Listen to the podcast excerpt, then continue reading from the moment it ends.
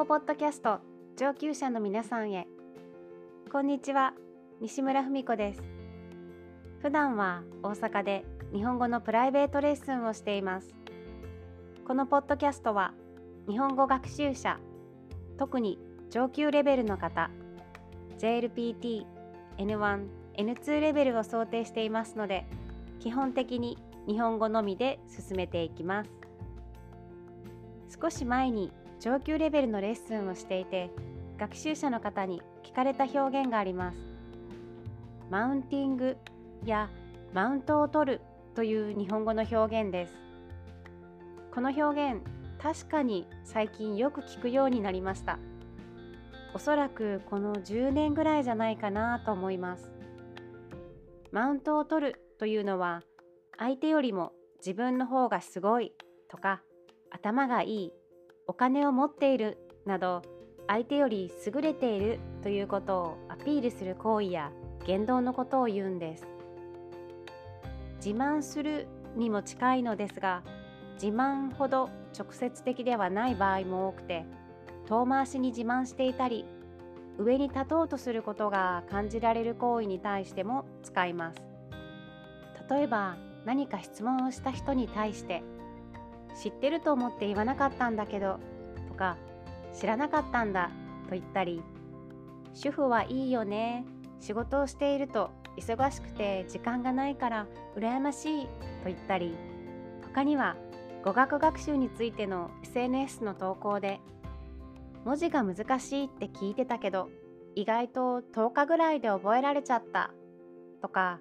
勉強して3ヶ月で試験に合格しました。みたいな投稿に対してマウントを取られているなとか完全にマウンティングだよねという反応が見られます。実はマウンティングかどうかこの判断は難しいなと思うんです。わざと自慢している人もいるかもしれないですがわざとじゃない場合もあるのでこれは受け手側の気持ちも大きいですからね。ただわざとじゃなくても無意識に自分の方が上だと思っているとか自分を優位に見せたいという気持ちが見えすぎると会話していて楽しくないですよね。もしかすると自分に自信がないから大きく見せたいのかもしれないので背景には結構複雑な心理が働いているような気がします。マウントの取り合いをするというような表現もよく聞きます。私は人と競争するのが苦手なので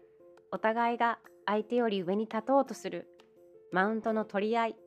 そんな会話は疲れないのかなと感じてしまいます。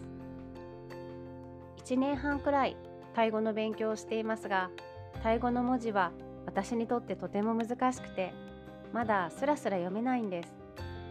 最初の何ヶ月かは優秀な人の話を目にすると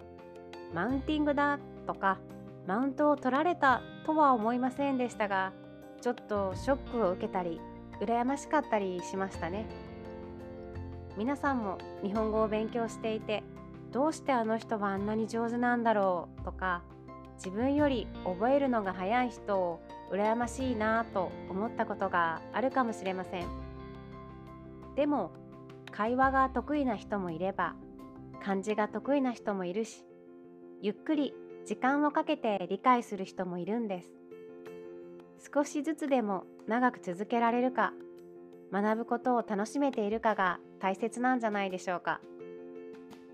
私は語学が得意でしょとよく人に言われるんですが英語が少し話せると言っても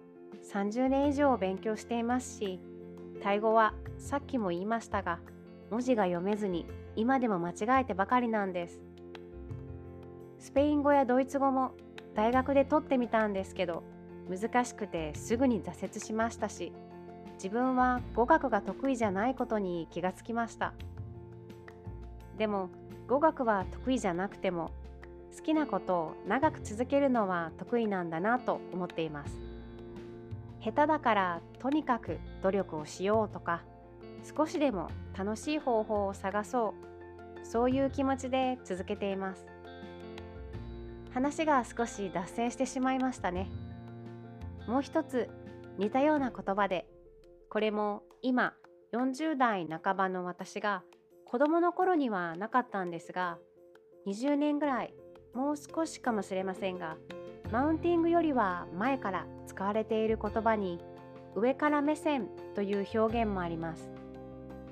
こちらの方が聞いたことがあったり漢字を見れば意味がわかるかもしれません。上下の上という漢字に目は目鼻口の目。線はラインの線と書きます。相手を上から見ているということです。マウンティングをされると嫌なのは上から目線を感じるからなんですね。あの人いつも上から目線ですぐマウントを取ってくるから苦手みたいに使います。いい意味ではないので使う機会は少ない方がいいかなと思います。でもネット上やテレビ番組などで本当によく目にしたり耳にしたりする表現なので今回紹介することにしました。今日はこの辺で終わりにしたいと思います。よければポッドキャストの感想やメッセージを送ってください。メールアドレスはポッドキャストの説明欄にご意と一緒に載せています。最後まで聞いてくださってありがとうございました。それではまた次回。西村文子でした。